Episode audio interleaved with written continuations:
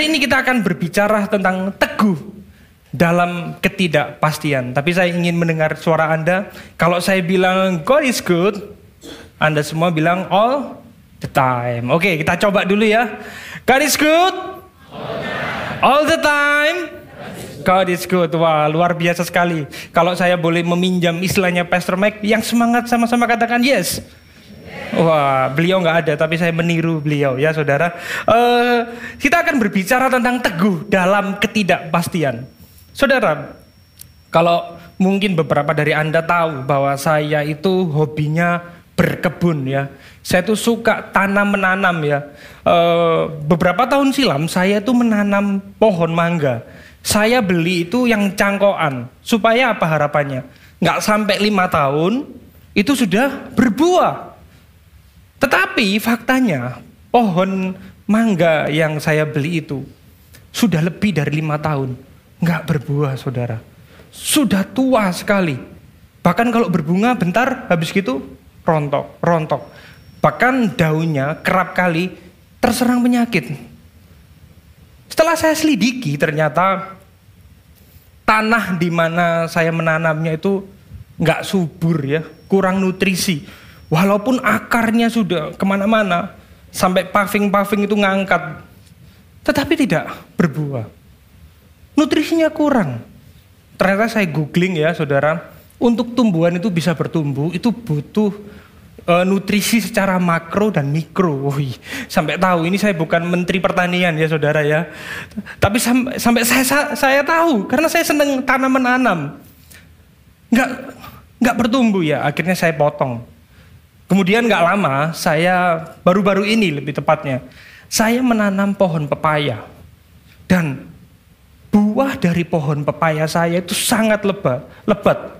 Ada ratusan bahkan. Sampai teman-teman gereja beberapa mungkin sudah menikmati ya pohon pepaya saya. Saya post di story, siapa yang mau DM please. Ya. Istri saya eh, bagi-bagi uh, karena saking banyaknya sampai ratusan, sampai pohon itu full. Tetangga saya di dalam komplek perumahan Seluruh blok saya itu sudah menikmati buah pepaya itu, saudara. Karena saya memperhatikan nutrisinya dengan baik. Saya waktu itu pelihara ayam. Ini pendeta atau uh, tukang kebun atau peternak ya karena saya suka itu hobi saya ya saudara saya pelihara ayam ya itu tai-tainya itu saya taruh di akar-akarnya saya beri pupuk nggak uh, kerasa tai kan ya saudara yang saya berikan pepaya kan ya? Enggak lah itu kan nutrisinya yang diambil. Jadi oh, buahnya itu lebat sekali. Karena nutrisinya baik saudara. Saudara demikian pula dengan kehidupan kita sebagai orang percaya. Sebenarnya gini saudara. Kita itu sering ke gereja. Kita melakukan aktivitas-aktivitas yang terlihat religius. Selama bertahun-tahun. Pelayanan aktif tapi kita nggak pernah menemukan nutrisi yang tepat. Kita berakar pada sesuatu yang salah, saudara. Saya berdoa dalam eksposisi kita dalam uh, Injil Yohanes ini, kita dapat mengenali siapakah Sang Firman itu. Kita mengalami perjumpaan dengan pribadi Sang Firman itu. Mengapa kita perlu demikian? Supaya kita teguh menghadapi ketidakpastian. Teguh ini seperti nama saya, saudara sebenarnya. Nama saya itu Defrindi Hatoguan. Kalau kata opung saya, karena saya keturunan Batak ya, Hatoguan itu artinya keteguhan ya katanya ya. Katanya almarhum opung saya, saudara. Jadi kita akan belajar tentang teguh dalam ketidakpastian. Dan kita perlu mengerti firman itu dengan baik. Saya rindu kita membaca bergantian di dalam Yohanes 1 ayat 1 sampai 14 saya rindu kita membaca bergantian, saya akan mengawalinya kemudian kita bersaut-sautan. Yang semangat sama-sama katakan yes. Puji Tuhan. Saya akan mengawalinya. Pada mulanya adalah firman. Firman itu bersama-sama dengan Allah. Dan firman itu adalah Allah. Ia pada mulanya bersama-sama dengan Allah. Segala sesuatu dijadikan oleh dia. Dan tanpa dia tidak ada sesuatu pun yang telah jadi dari segala yang telah dijadikan. Bapak Ibu? Ada terang, terang manusia. Terang itu bercahaya di dalam kegelapan dan kegelapan itu tidak menguasainya. Kita langsung loncat ayat 9 Bapak Ibu yang terkasih dalam Kristus, terang yang sesungguhnya yang menerangi setiap orang sedang datang dalam dunia. Ia telah ada di dalam dunia dan dunia dijadikan olehnya, tetapi dunia tidak mengenalnya. Bapak Ibu, ia datang kepada milik kepunyaannya, tetapi orang kepunyaannya itu tidak menerimanya. Tetapi semua orang yang menerimanya diberinya kuasa supaya menjadi anak-anak Allah, yaitu mereka yang percaya dalam namanya. Bapak Ibu yang terkasih, orang-orang yang diperanakan bukan dari darah atau daging, bukan pula secara jasmani oleh keinginan seorang laki-laki, melainkan dari Allah. Firman itu telah menjadi manusia dan diam di, di antara kita. Dan kita telah melihat kemuliaannya, yaitu kemuliaan yang diberikan kepadanya sebagai anak tunggal Bapa, penuh kasih karunia dan kebenaran. Demikian jauh pembacaan firman yang telah kita lakukan. Berbahagialah kita semua yang sudah membacanya, merenungkan, dan melakukannya di dalam kehidupan kita sehari-hari. Amin. Melalui firman Tuhan pada hari ini, kita akan belajar tiga poin penting ya Bapak Ibu. Yang pertama kita akan belajar siapakah Sang Firman sejati. Mengapa sih perlu berakar dengan teguh kepada Sang Firman sejati itu? Lalu kita belajar bagaimana supaya kita dapat teguh dalam menghadapi ketidakpastian. Kita akan belajar poin yang pertama. Saudara yang terkasih, uh, saya ingin mengintroduce sedikit ya. Di sini Yohanes itu ini Injil Yohanes tuh Injil yang cukup unik ya saudara. Kalau kita lihat Matius, Markus, Lukas itu biasanya Matius uh, dia menunjukkan silsilah, Lukas menunjukkan masa kanak-kanak Yesus. Dan kalau kita lihat Yohanes, Yohanes ingin menunjukkan sisi keilahian Yesus Kristus. Dan kita akan belajar ya saudara, siapakah Sang Firman itu? Kita baca sama-sama sekali lagi Yohanes 1 ayat 1. 1, 2, 3. Pada mulanya adalah firman itu bersama-sama dengan dan firman itu adalah Allah. Dalam nats ini Rasul Yohanes ingin berbicara kepada orang Yahudi dan orang-orang non-Yahudi. Kenapa saya tahu bahwa Yohanes ingin berbicara kepada orang Yahudi dan non-Yahudi?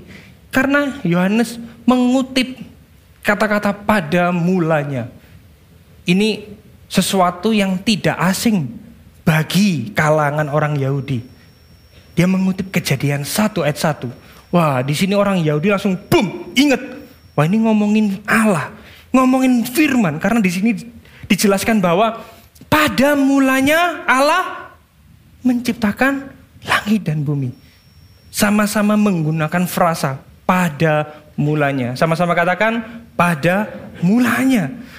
Dan Yohanes juga ingin berbicara kepada orang non-Yahudi. Karena di sini dia menggunakan istilah firman itu logos. Pada mulanya adalah firman. Firman di sini menggunakan kata-kata logos. Firman itu bersama-sama dengan Allah. Dan firman itu adalah Allah. Jadi saya tuh bingung ya kalau ada orang-orang itu, oh nggak boleh ngomong Allah. Kalau ngomong Yesus itu harus Yesua Hamasiah gitu. Nggak salah itu saudara. Tapi kalau mau protes, protes saja sama Rasul Yohanes ya saudara. Di sini Yohanes mengganti istilah YHWH itu dengan logos. Ini bahasa Yunaninya menggunakan logos. Nah kita akan belajar saudara. Logos ini apa sih? Logos ini sebuah gagasan, sebuah istilah yang cukup umum di kalangan orang-orang Yahudi atau orang-orang non-Yahudi yang mereka itu dipengaruhi oleh budaya Helenisme. Uh, saudara ya, uh, saya juga nggak ingin memperberat Anda. Ini akhir tahun, ini kok firmanya sudah filsafat-filsafat gini ya, sabar ya saudara ya. Ah menyesal datang ke gereja. Tahu gitu mikir bakar-bakar, belanja-belanja, sudah beli ikan, beli apa atau nonton atau ngapain. Sabar saudara ya. Katakan pada kanan kiri Anda sabar. Kita akan belajar sama-sama. ya mengenai hal ini. Ada gagasan mengenai logos. Sebenarnya ini pencetusnya adalah Heraklitus. Dia hidup 500 tahun sebelum Yesus. Jadi logos ini dianggap sebagai suatu yang mempersatukan hukum atau akal yang dianggap sebagai pola yang sangat stabil dalam dunia yang dipahami terus berubah. Jadi Heraklitus ini bertujuan untuk menetapkan suatu prinsip yang sangat baik di dalam dunia yang tidak stabil, dunia yang terus berubah. Dan prinsip itu disebut dengan logos. Dan kata-kata logos itu dikutip oleh Rasul Yohanes sangat cerdas sekali Rasul Yohanes. Dia ingin berbicara pada dua audiens, orang Yahudi dan non-Yahudi. Ternyata ini juga dikembangkan oleh seseorang namanya Pilo. Philo yang ngomongnya kalau Pilo, Pelo itu stroke ya saudara ya. Ya ini dia mengatakan seperti ini saudara. Logos itu sebagai perantara antara Allah dan manusia yang membawa hikmat dan kebijaksanaan Allah kepada dunia. Logos dianggap sebagai agen utama dalam penciptaan.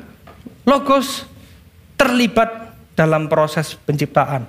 Logos sebagai perantara antara Allah yang transenden dan dunia yang tercipta. Nah, sejauh ini keren ya saudara ya. Tapi pendapat dari seorang filsuf namanya Philo ini, ini mempengaruhi ajaran-ajaran sesat yang ada di sekitar kita hingga saat ini. Karena ini selanjutnya, ketika saya menyelidiki, dia mengatakan seperti ini.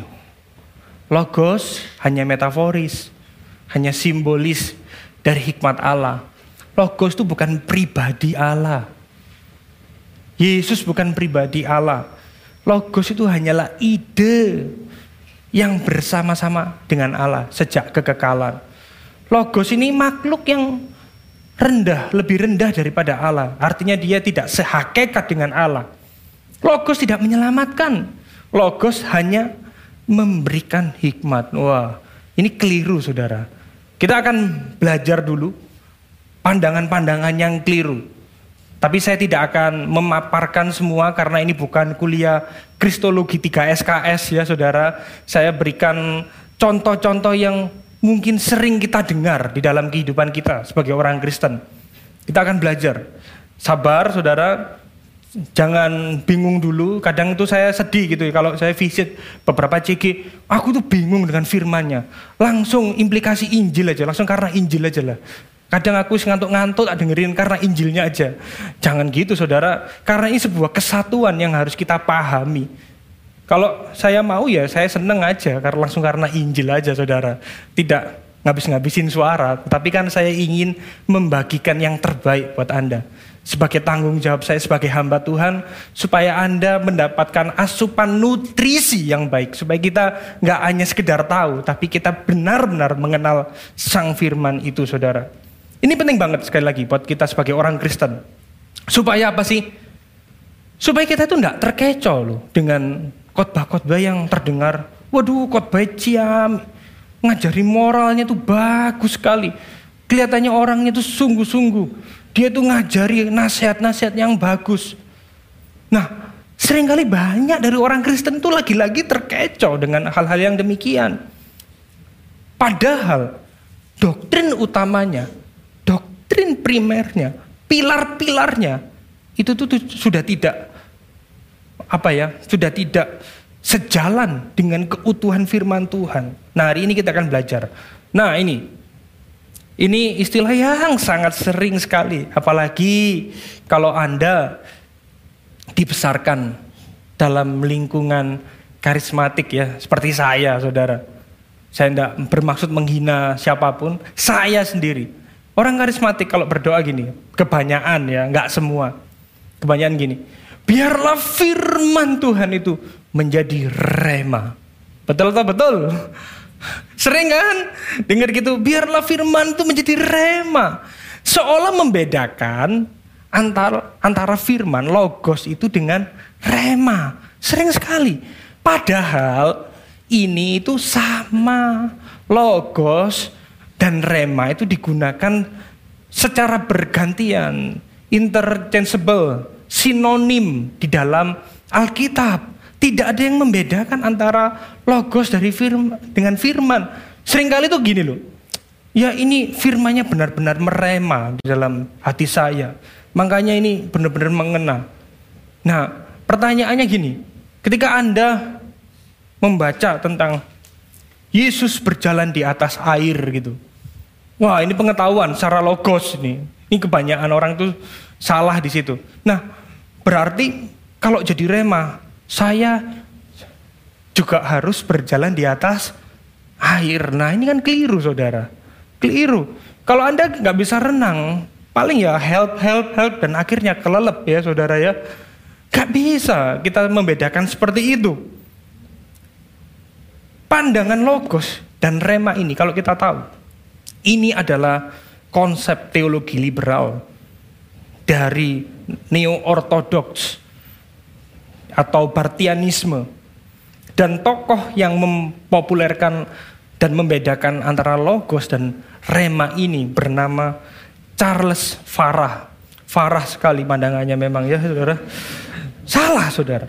Jadi jangan membeda-bedakan antara logos dan rema. Karena di Alkitab pun bergantian menggunakannya saudara. Supaya kita ngerti ya, kalau berdoa Jangan berdoa seperti itu lagi. Sama saja. Sami mawon, nggih, Saudara.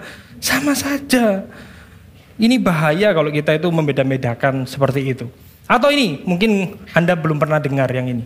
Ini doketisme, doketisme. Ajaran ini mengajarkan bahwa Yesus itu hanya terlihat mempunyai tubuh manusia, tapi itu bukan benar-benar tubuh. Itu ilusi saja. Nah ini pandangan yang dipengaruhi oleh filsafat Yunani, namanya genotisme, itu mereka itu senang membeda-bedakan antara yang materi dan, dan non materi. Mereka menggolongkan kalau Yesus itu tubuh artinya jahat, karena mereka berpandangan bahwa yang materi itu jahat dan yang non materi itu baik, yang rohani, yang sifatnya bukan fisik itu baik. Nah mereka suka membanding-bandingkan ini. Ini salah satu ajaran yang keliru. Mungkin ini tidak terlalu populer. Tetapi ini, ini mungkin lebih populer bagi Anda. Ini pandangan namanya Arianisme. Logos dianggap sebagai makhluk pertama yang diciptakan oleh Allah Bapa. Logos memiliki status lebih rendah dari Allah Bapa. Nah, Arianisme ini, ini mbah buyutnya, makconya, uh, saksi Yehova, saksi-saksi Yehuwa.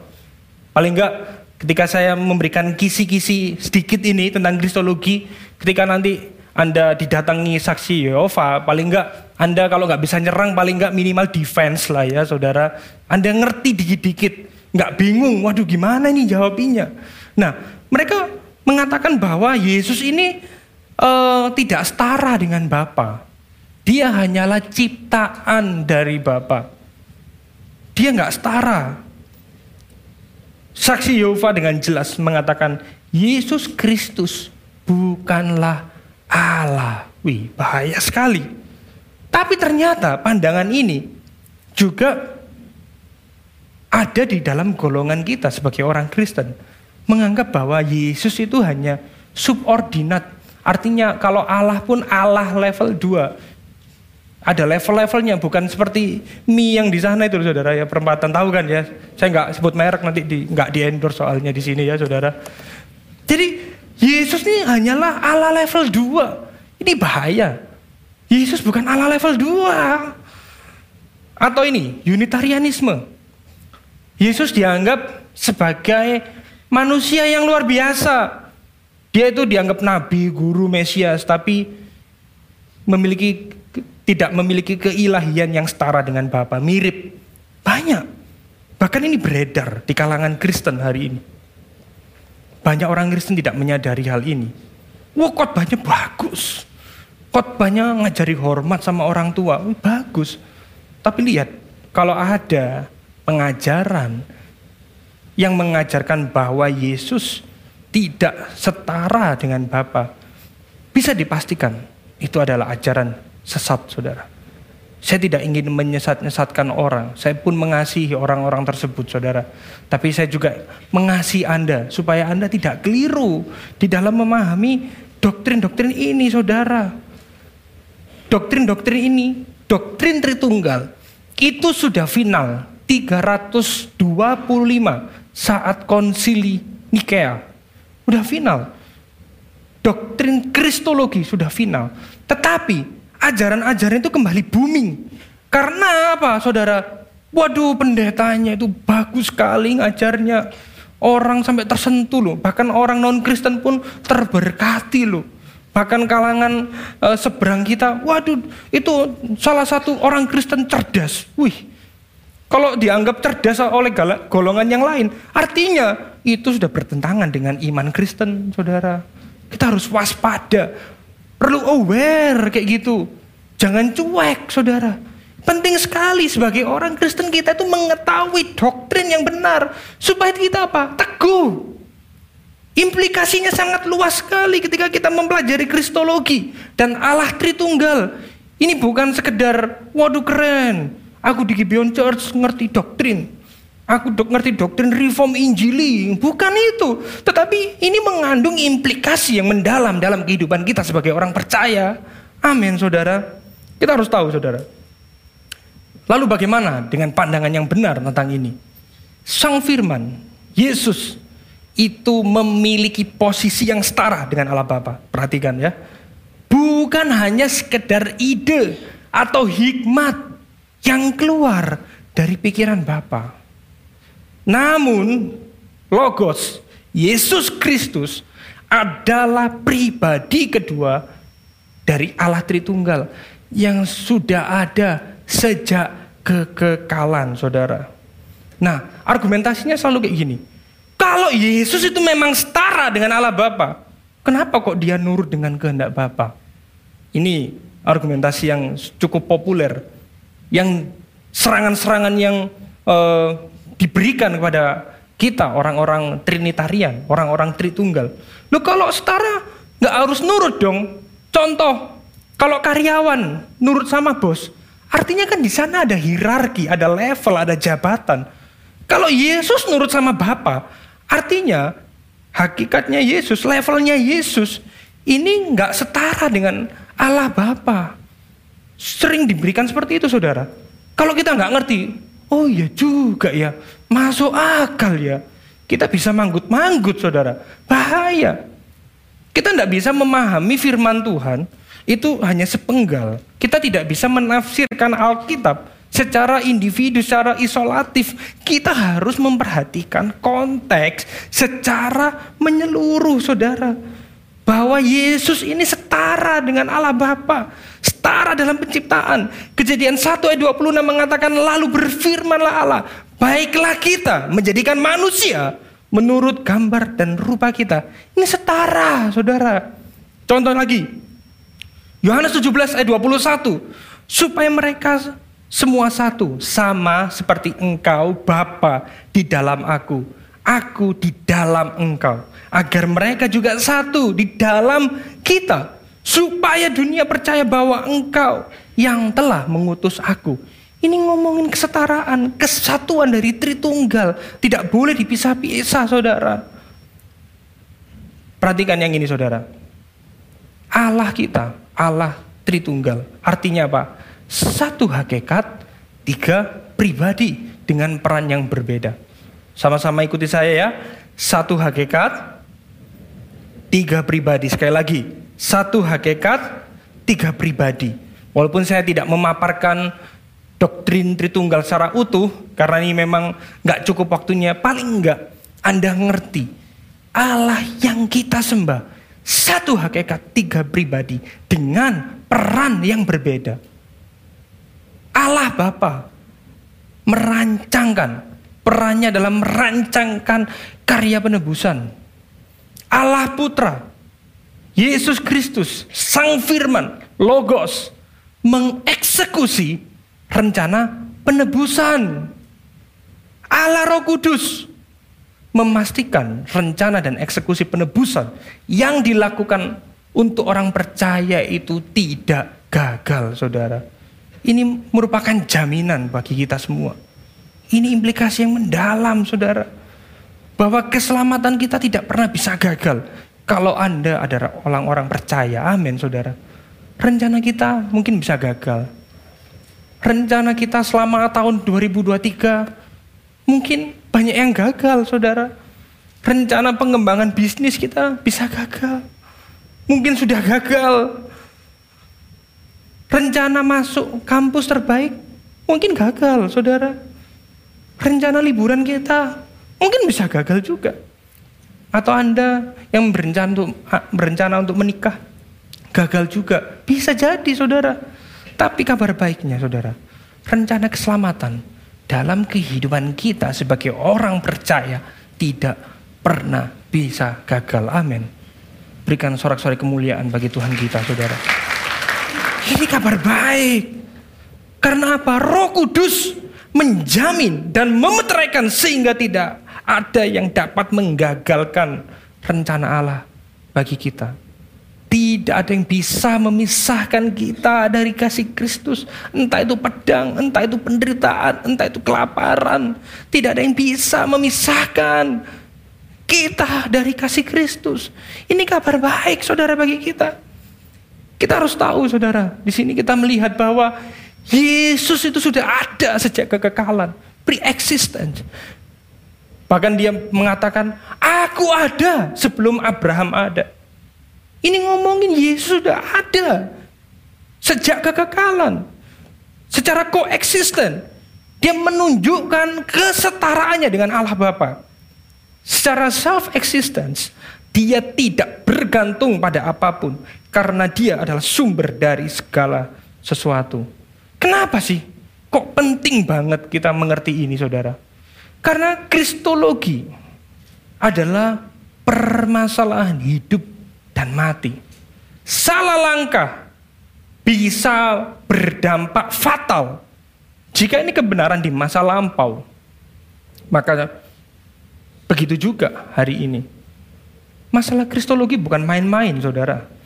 Ini masalah hidup dan mati kita. Ini tentang perjalanan iman kita, saudara. Ini bisa berbahaya sekali kalau kita salah di dalam memahami kristologi. Kita tahu, saudara, kita sudah belajar sedikit. Yesus adalah firman, logos, yang berinkarnasi menjadi manusia. Kita masuk dalam bagian 1b. Saudara, Yesus turun ke dunia itu bukan membawa agama, bukan memperkenalkan agama Kristen bagi Anda. Dia juga bukan membawa kitab suci, tetapi dia membawa dirinya sendiri untuk datang pada kita manusia berdosa. Ini kabar baik. Ini pengharapan bagi kita. Inilah diferensiasi. Inilah perbedaan kekristenan dengan keyakinan yang lain. Saya tidak menjumpai keyakinan lain di mana Allahnya itu turun menjadi manusia. Dia bukan hanya cuma oke okay, good luck sampai jumpa di surga. Dia nggak pernah mengatakan kayak gitu. Aku menyertai engkau, aku mengambil rupa sebagai manusia. Inilah pentingnya ketika kita memahami bahwa Yesus dia itu Allah sejati dan manusia sejati. Mungkin pertanyaannya seperti ini saudara. Untuk apa sih Tuhan Yesus dia yang adalah Allah sejati itu harus menambahkan natur manusia, natur daging pada natur ilahinya. Allah kita tuh Allah sejati, manusia sejati. Tuhan Yesus itu dia adalah Allah yang sejati, tetapi manusia sejati. Tidak bercampur naturnya. Bukan 50-50, tetapi manusia sejati tetapi Allah sejati. Nah ini mungkin sedikit rumit bagi otak kita yang terbatas. Tetapi di sinilah kita mengerti keindahan kekristenan saudara. Ini mengandung implikasi dan aplikasi yang mendalam dalam kehidupan kita sehari-hari sebagai orang percaya. Ketika dia mengalami dan dia meng, mengambil rupa manusia, dia benar-benar mengalami apa yang kita alami. Dia benar-benar menderita dia benar-benar kesakitan. Dia bukan pura-pura sakit ketika dicambu.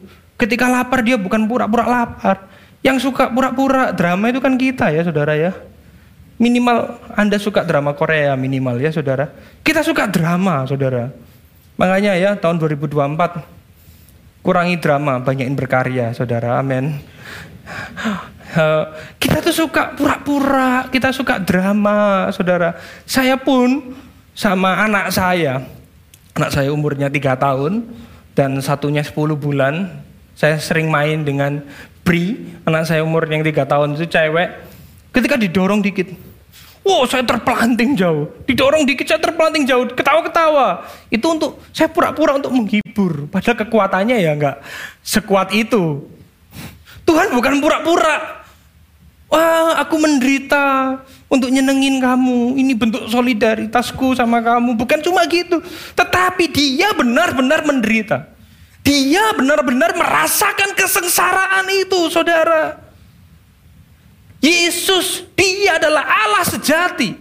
Dia merengkuh kerapuhan kita. Merengkuh kerapuhan natur manusia. Supaya apa sih, saudara? Supaya kita yang rapuh Supaya kita yang gampang galau, kita yang gampang khawatir, kita tidak merasa mengalaminya sendiri.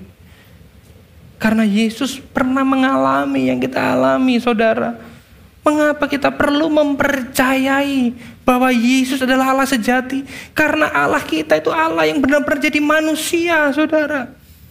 Ketika Yesus mengalami pencobaan di padang gurun, ketika dia berpuasa 40 hari, Pencobaan yang dialaminya itu mewakili setiap pergumulan dan tantangan yang kita hadapi hari-hari ini. Dia mengalami kelaparan. Kita semua pasti pernah merasakan lapar.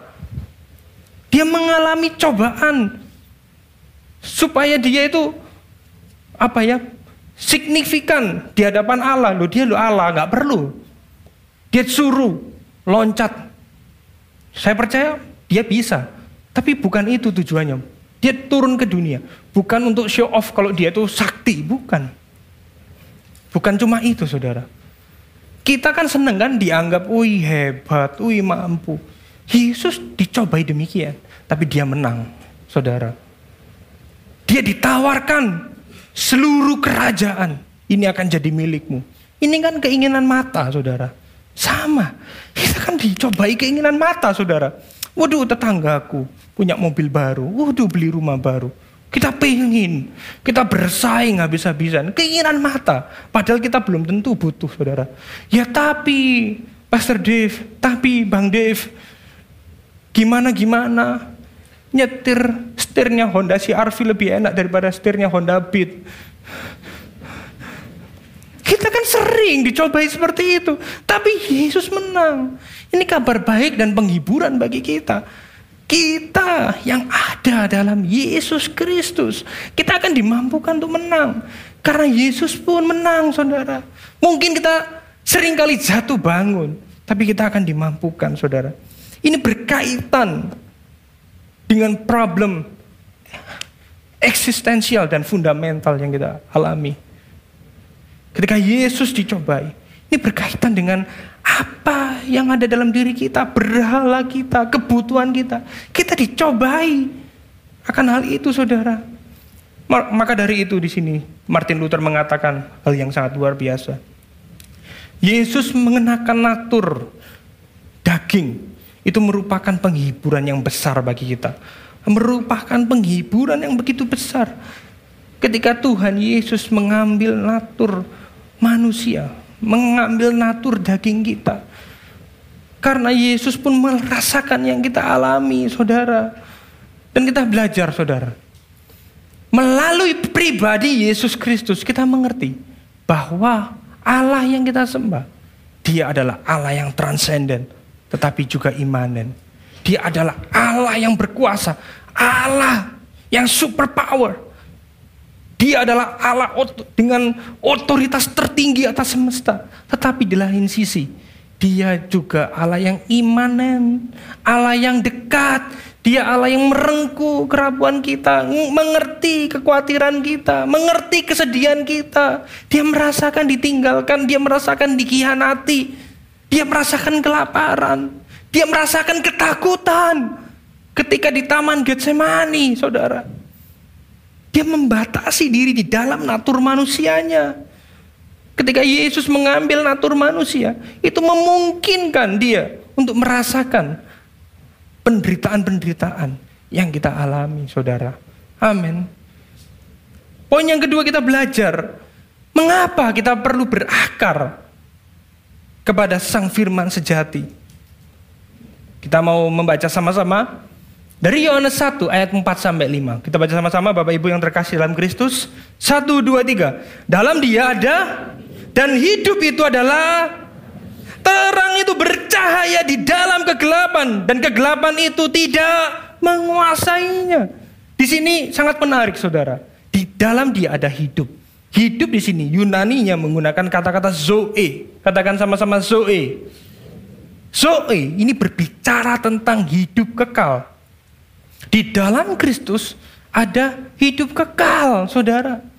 Di dalam dia ada hidup kekal. Kemudian ayat berikutnya, terang itu bercahaya. Yesus itu adalah sumber terang itu sendiri. Pertanyaannya gini, sang hidup kekal, mengapa harus datang dan memberikan terang itu pada kita? Karena hati kita itu cenderung suka yang gelap-gelap, saudara. Kita menyukai hal-hal yang cemar. Kita menyukai hal-hal yang jahat bahkan kecenderungan kita suka dengan hal-hal yang sifatnya sementara. Kita tuh hanya mikir, ya apa ya besok? Ya apa ya, bisa makan nggak ya? Gimana ya menghadapi tahun 2024? Gimana ya? Kita itu kan pikirannya tuh hal-hal yang sementara. Sementara sang firman yang kekal itu datang untuk menawarkan, memberikan hidup kekal bagi kita. Dengan kata lain, Jangan hidup di dalam kehidupan sementara ini. Kamu boleh berkarya, kamu boleh bekerja. Tetapi pikiranmu jangan hal yang sementara. Ini loh, aku datang kepadamu, sang hidup. Memberikan kepadamu hidup kekal. Aku memberikan terang supaya kamu tahu di mana ada area-area yang gelap di dalam kehidupanmu. Aku mau menuntun engkau. Terang itu menyatakan setiap dosa kita, setiap kelemahan kita. Dan pada akhirnya kita mengerti bahwa kita membutuhkan sang terang itu untuk menyelamatkan kita, membutuhkan anugerah itu, saudara. Ketika Yesus datang ke dunia, dia memberikan harapan bagi kita. Kita perlu bertobat, saudara. Seringkali pikiran kita itu cenderung memikirkan hal-hal yang sementara. Sehingga sang firman memberikan hidup kekal untuk menerangi kegelapan hati dan pikiran kita sebagai umatnya. Pikirannya kita apa sih? Gimana untuk sukses? Gimana menikah dengan orang yang kaya? Gimana caranya menambah aset? Gimana supaya aku tambah terlihat tampan dan rupawan? Gimana tabunganku makin banyak? Itu bukan nggak boleh. Tapi berapa banyak orang itu khawatir Berapa banyak orang itu overthinking. Berapa banyak orang itu galau ketika memikirkan itu semua, saudara. Bukankah itu sering terjadi pada diri kita? Bukankah itu yang membuat kita sering insomnia, saudara? Membuat kita takut menghadapi hari esok. Oleh karena itu, saudara, kita diingatkan bahwa pengharapan kita itu bukan terletak pada situasi yang kita alami saat ini. Amin. Pengharapan kita itu pada apa yang Kristus telah lakukan dalam kehidupan kita. Dia datang untuk memberikan hidup kekal itu. Supaya kita memiliki hidup kekal di dalam Kristus. Berikan sorak-sorai yang paling meriah buat Tuhan kita, saudara. Amin. Makanya Yohanes 8 ayat 12 mengatakan, maka Yesus berkata pula pada orang banyak. Katanya apa saudara? Akulah barang siapa mengikut aku. ia tidak akan berjalan dalam kegelapan, melainkan ia akan mempunyai terang hidup, saudara. Biarlah kita benar-benar mau datang kepadanya, karena dia sudah datang terlebih dahulu bagi kehidupan kita, saudara. Nggak peduli segelap apa pun masa depan yang akan, yang akan kita hadapi. Tetapi kita yang ada dalam Kristus, kita dapat memiliki pengharapan sejati. Nggak peduli prediksi para pakar ekonomi, para pakar politik, atau paranormal yang meramalkan tentang sio Anda. Wah ini nggak cocok ini tahun depan ini.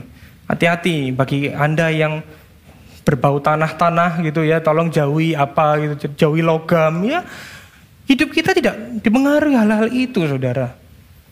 Kita nggak perlu menaruh harapan pada prediksi-prediksi itu. Oke lah kita ngerti. Tetapi kita perlu diingatkan bahwa kita memiliki pengharapan yang sejati di dalam Kristus. Amin. Katakan pada kanan kiri Anda, Anda punya pengharapan dalam Kristus. Tepuk kanan kiri Anda. Anda punya pengharapan dalam Kristus. Bilang ke diri Anda masing-masing, saya punya pengharapan dalam Kristus. Saya punya pengharapan dalam Kristus. Inilah yang menenangkan kita, saudara. Inilah yang membuat kita teguh menghadapi dunia yang tidak stabil, dunia yang terus berubah. Ini pengharapan kita, saudara. Kita perlu ingat, kebenaran firman Tuhan itu lebih tinggi dari realita atau fakta yang kita hadapi. Mungkin pergumulan kita nggak selesai, permasalahan kita masih ada. Faktanya loh Tuhan, perusahaanku bangkrut. Faktanya loh, aku kanker. Faktanya loh, keluargaku berantakan. Relasiku hancur. Hidupku sedang tidak baik-baik saja. Tapi ingat saudara, firman Tuhan itu lebih tinggi daripada realita atau fakta yang kita hadapi. Firman Tuhan berkata apa? Aku menyertai engkau di dalam setiap kondisi dan musim hidupmu. Ini kabar baik, saudara. Kalaupun keadaan kita tidak berubah, ingat, kalau kita melihat dari kacamata Injil, dari lensa Injil, Tuhan sering kali justru rindu untuk merubah hati kita daripada merubah situasi kita. Goalsnya kita itu sebagai orang percaya itu bukan sukses, bukan makin keren, tapi goals kita sebagai orang percaya itu makin serupa seperti Kristus. Amin. Makin serupa dengan Dia, saudara. Yang kita butuhkan itu di dalam menghadapi ketidakpastian itu bukan iman yang besar, tetapi iman yang benar. Sama-sama katakan iman yang benar. Iman yang benar, bukan iman yang besar. Karena iman yang benar itu akan menuntun Anda pada perbuatan yang benar. Makanya Yesus Kristus mengatakan, gak peduli imanmu sebesar biji sesawi. Yang penting kamu itu punya iman yang benar. Dan iman yang benar itu hanya iman kepada aku Sang Juru Selamat. Yesus Kristus. Itulah yang kita butuhkan, saudara. Kalau kita punya iman yang besar, tetapi iman yang salah, sama saja. Pohon mangga saya sudah berakar, tapi nggak ada nutrisi karena dia nggak ada menemukan sumber yang benar. Buat apa? Kita punya bangunan yang megah, tetapi nggak ada fondasinya. Tinggal nunggu waktu, gempa bumi, atau mungkin kena cuaca, bisa retak, konstruksi itu bisa roboh. Makanya bangunan di samping ini lama sekali kan membangun fondasi supaya apa? Tidak roboh. Demikian pula dengan iman kita sebagai orang Kristen. Kita perlu berakar kepada sumber firman sejati, kepada sang firman dengan kepada pribadi sang firman itu. Supaya kita tegur menghadapi ketidakpastian. Maka kita perlu berakar pada sang firman itu sendiri yaitu Yesus Kristus. Amin. Di poin yang ketiga, kita belajar bagaimana supaya kita dapat teguh menghadapi ketidakpastian. Yohanes 1 ayat 12 mengatakan demikian saudara. Kita mau baca sama-sama aja ya. Oke, satu, dua, tiga. Tetapi semua orang yang menerimanya diberinya kuasa supaya menjadi anak-anak Allah, yaitu mereka yang percaya dalam namanya. Amin. Kita semua orang-orang yang sudah menerima Kristus, amin. Yang sudah menerima Kristus boleh lambaikan tangan. Wow, luar biasa. Saya tidak perlu altar call di sini ya. Karena kita semua sudah terima Kristus. Saya berdoa kita benar-benar mengerti bahwa ini adalah anugerah saudara. Ini adalah kasih karunia. Kalau kita dapat menerima Kristus sebagai Tuhan dan Juru Selamat kita. Sesungguhnya itu adalah karya roh kudus yang memampukan kita. Bukan kuat gagah kita. Bukan kita yang memilih dia. Tetapi dia yang sudah memilih kita sejak kekekalan. Ini kabar baik, ini pengharapan bagi kita sebagai orang percaya. Tapi yang menarik ini saudara, Yohanes pasal 1 ayat yang 12b mengatakan demikian. Yaitu mereka yang percaya dalam namanya. Percaya di sini ternyata menggunakan pisteo. Pisteo ini ngomongin iman, percaya yang aktif. Bukan cuma asal ya percaya, ya percaya. Di dalam Yohanes ini, Injil Yohanes, ada 98 kali kata percaya. Ini menunjukkan bahwa ini sesuatu yang sangat penting, yang fundamental bagi kehidupan kita sebagai orang Kristen. Penting sekali bagi kita anak-anak Tuhan untuk benar-benar mempercayakan seluruh hidup kita kepada Dia. Berita Injil itu tidak pernah mengajarkan iman yang statis, yang pasif. Namun iman yang dinamis dan terus aktif. Apa maksud iman yang aktif? Iman yang aktif itu bukan cuma, oke okay, ngerti secara kognitif, kita udah belajar ya dari eksposisi kitab Galatia. Bukan cuma kognitif, bukan cuma perasaan, ya aku ngerti. Yesus adalah juru selamat buat aku. Ngerti dia baik buat aku. Tetapi iman yang aktif, iman yang dinamis, itu iman yang mempercayakan secara total kehidupan kita, seluruh kehidupan kita kepada Dia. Itulah definisi percaya yang sesungguhnya. Dan percaya itu akan muncul, akan terejawantakan di dalam kehidupan kita sebagai orang percaya, saudara. Contohnya sederhana gini, Anda duduk di kursi masing-masing ini, percaya kan artinya kalau kursi itu mampu menanggung bobot Anda, berat Anda, itulah contoh percaya yang paling sederhana. Kalau Anda nggak percaya, pasti Anda tidak duduk. Ini kuat gak ya? Ini besinya berapa mili? Wah dihitung kalau Anda kontraktor ini kalau sekian mili artinya nggak kuat dengan beban saya yang 150. Waduh, besar sekali. Jadi, oh, kalau Anda percaya, Anda akan duduk dengan res. Itu ngomongin percaya secara total. Dan untuk percaya secara total itu memang kita perlu belajar, kita perlu mengenal dia. Kita perlu untuk menggali firman Tuhan. Makanya jangan bosan-bosan saudara. Untuk apa? melakukan disiplin rohani, berdoa, membaca firman, berkomunitas. Disiplin rohani itu bukan upaya kita untuk mendapat perkenanan dari Tuhan, bukan saudara. Tetapi supaya kita itu berakar dalam pengenalan kita akan Kristus, saudara. Kalau saya secara pribadi, dulu saya itu disiplin rohani Supaya Tuhan itu memberkati saya berlimpah-limpah, saudara. Supaya saya itu makin dicintai Tuhan. Mungkin kalau Anda baru pertama kali hadir di Gibeon Church, mungkin Anda Anda tidak tahu background saya sebelum saya itu menyerahkan hidup saya untuk menjadi hamba Tuhan sepenuh waktu. Saya dulu itu aktif menjadi agent properti, saudara. Saya tuh kalau mau closing, saudara, pingin closing Tuhan, kok nggak closing closing ya, kok nggak jualan-jualan rumah ya? Oh saya puasa Daniel, saudara. Saya nahan lapar, oh teman saya makan bakso, waduh enak akhirnya daging, makan empal, oh enggak. Supaya Tuhan berkenan, supaya dapat closingan. Saya melakukan puasa, saya benar-benar hidup dengan penuh kekudusan, menjaga diri, benar-benar ke gereja rajin, memberi persembahan, memberi perpuluhan, membaca firman, doa tiap hari, puasa, itu terus. Saya mencoba menyogok Tuhan, saudara.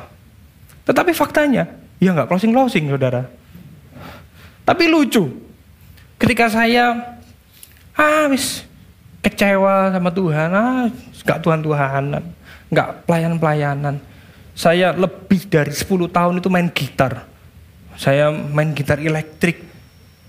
Kemudian pelayanan jadi music director. Ada di mana saat-saat saya kayak ya sudahlah melayani aja. Saya nggak ada getaran lagi katanya orang-orang karismatik. Pokoknya rutinitas saja.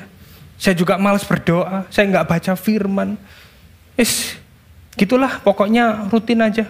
Tapi lucu. Ini bukan teologi kemakmuran ya saudara. Eh kok saya itu open house saudara. Tiba-tiba closing. Tiga rumah langsung dalam satu bulan. Dan nilainya itu lumayan gede-gede. Saya ingat sampai hari ini saudara, itu padahal sudah beberapa tahun yang lalu. Karena nominalnya melekat di kepala saya saudara. Itu 6,8 miliar, 5, miliar sama 3, miliar. 3,3. Closing barengan. Yang 6,8 miliar. Ini nggak dinego sama orangnya. Ini rumahnya berapa? 6,8. Bisa nego nggak? Tak teleponkan ya sama pemiliknya ya. Saya telepon. Kok, iki ditawar rumahmu. Iso nego gak? Ya namanya pemilik. Lek iso ya gak usah lah yo. Yo gak mungkin lah orang gak nego. Ya tapi tak ngomong iseng-iseng ya. Ternyata orangnya nggak mau nego. Oh ya sudah nggak apa-apa. Dibeli cash 6,8 M. Wih, sultan ini ya. Kalau saya sultan kesulitan ya saudara ya. Jadi benar-benar sultan. Luar biasa sekali. Saya bingung di sana. Loh Tuhan, aku ini nggak sungguh-sungguh sama engkau. Aku mangkel. Kok tambah closing Tuhan? Ini berarti pendapatnya pendeta-pendeta teologi kemakmuran itu salah dong. Berarti kasih Tuhan kalau Tuhan mau menitipin berkat, bukan tergantung dengan upaya kita. Ini bertentangan dengan apa yang saya yakini selama bertahun-tahun sebagai orang percaya. Kok bisa? Pas saya males sama Tuhan. Justru Tuhan menyatakan anugerahnya. Ini bukan formula saudara. Jangan jangan wah kalau gitu aku gak usah gereja yo. Wah ini bahaya. Ini sebenarnya saya tidak mau cerita ini. Tapi ini mau saya memberikan contoh ini pada anda. Tuhan itu kalau memberkati, kalau menitipkan itu bukan punya kita. Dan kalau dia menitipkan itu pada kita, itu bukan tergantung dari anda saudara. Makanya kalau kita jualan khotbah teologi kemakmuran di negara-negara maju, nggak laku saudara karena orang-orang yang mengklaim dirinya ateis pun, mereka bisa sukses. Mereka bisa kaya raya. Tapi kalau jualan teologi kemakmuran di Afrika itu, orang suruh makan rumput pun mau, saudara. Beneran itu, saudara. Makanya Tuhan itu berkat itu bukan bukan ukuran, bukan indikator, bukan goal seorang Kristen, saudara. Goals kita sebagai orang Kristen itu apa sih? Kita itu hari lepas hari makin serupa dengan Kristus. Bukan berkat saudara, bukan uang, bukan kesehatan saudara. Bukan itu semua. Tetapi kita itu semakin mengenal dia. Kita semakin berakar kepada dia. Itulah tujuan kita sebagai orang-orang percaya yang telah menerima karya penebusan saudara. Kalau itu diberkati, ya itu memang anugerah umum yang diberikan oleh Allah kepada semua orang. Hari ini kalau kita bisa percaya kepada dia, itu adalah anugerah khusus. Makanya berkat terbesar itu ketika kita bisa percaya kepada Kristus. Kita menerima keselamatan. Itu adalah berkat terbesar kita sebagai orang percaya, saudara. Kita perlu rajin membaca firman, berdoa. Bukan untuk dapat berkat, Bukan supaya hidupmu berkelimpahan, dijauhkan dari pisau operasi kutuk dan lain sebagainya. Tetapi supaya kita semakin mengenal dia melalui firman-Nya itu, Saudara. Karena firman-Nya itulah yang memampukan kita untuk tetap dapat teguh di dalam ketidakpastian. Karena Roh Kudus nantiasa mengingatkan serta memampukan kita untuk dapat menghidupi Injil melalui firman yang telah kita baca dan kita renungkan. Amin, Saudara. Kita baca 1 Yohanes 14 ini sebagai gospel connection kita pada hari ini, Saudara. Kita baca sama-sama, Bapak Ibu.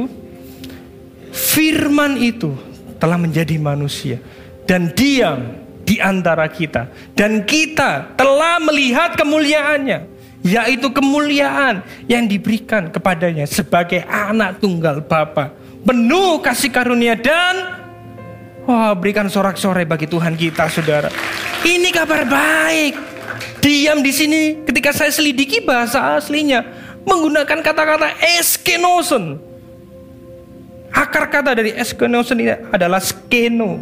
Skeno. Artinya apa? Tuhan berdiam. Dia bertabernakel. Dia tinggal di dalam orang percaya. Ini kabar baik. Siapa kita? Tuhan yang mulia. Turun ke dunia. Tinggal. Di dalam diri kita yang hina. Diri kita yang najis ini. Dia tinggal. Ini merupakan pengharapan yang begitu besar dalam kehidupan kita. Sang firman yang kekal tidak hanya memberikan hikmat dan teladan, namun dia berdiam, dia berkemah, tinggal, dia berhabitasi, dia bukan hanya visit, dia tinggal dalam diri kita, dia menyertai, memberikan kekuatan untuk menghadapi hari esok yang tidak pasti itu, saudara. Ini kabar baik yang luar biasa, saudara. Sang firman rela menjadi daging supaya kita yang masih ada dalam daging kita tidak bergumul sendirian. Sang firman rela turun ke dunia, rela mengalami penolakan supaya kita umat pilihannya dapat diterima Allah Bapa di dalam Kristus Yesus.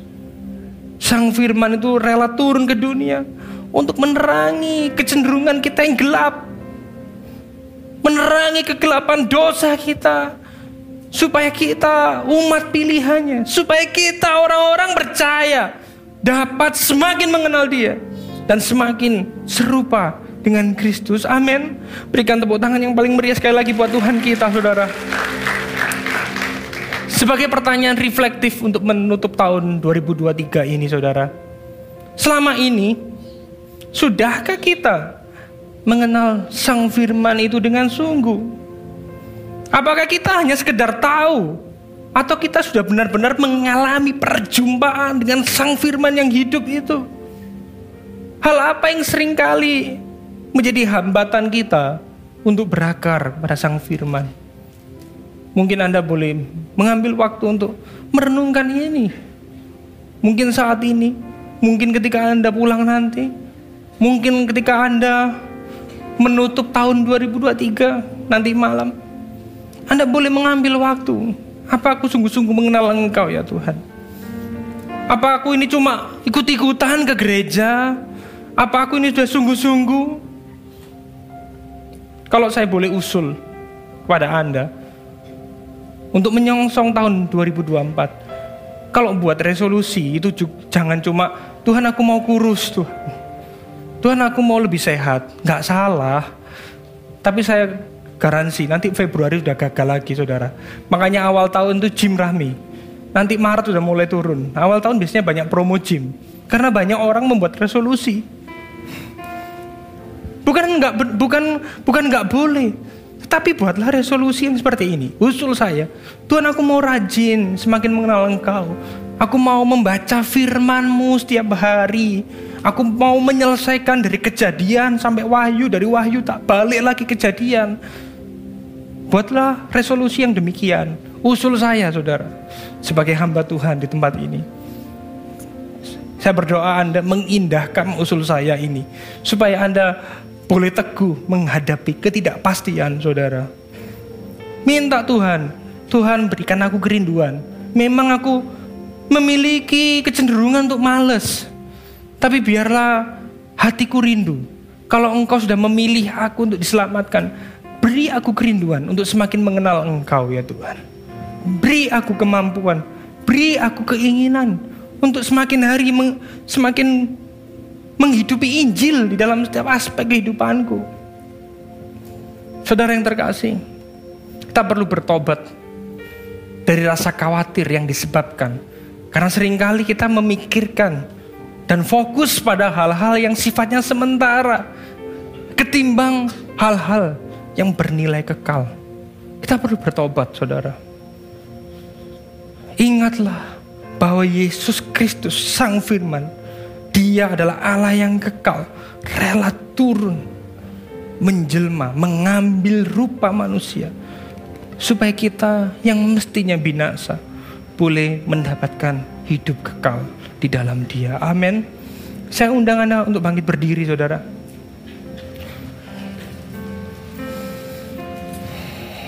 Kita baca sama-sama implikasi Injil pada hari ini, saudara. Karena Sang Firman telah tinggal dalam kita, maka kita dimampukan untuk teguh dalam menghadapi ketidakpastian maka kita memiliki pengharapan kekal di dalam Kristus. Karena Sang Firman telah tinggal dalam kita. Kita tidak perlu khawatir akan hari esok. Kita tidak perlu khawatir menghadapi hari esok. Karena kita dimampukan untuk hidup serupa dengan Kristus. Amin.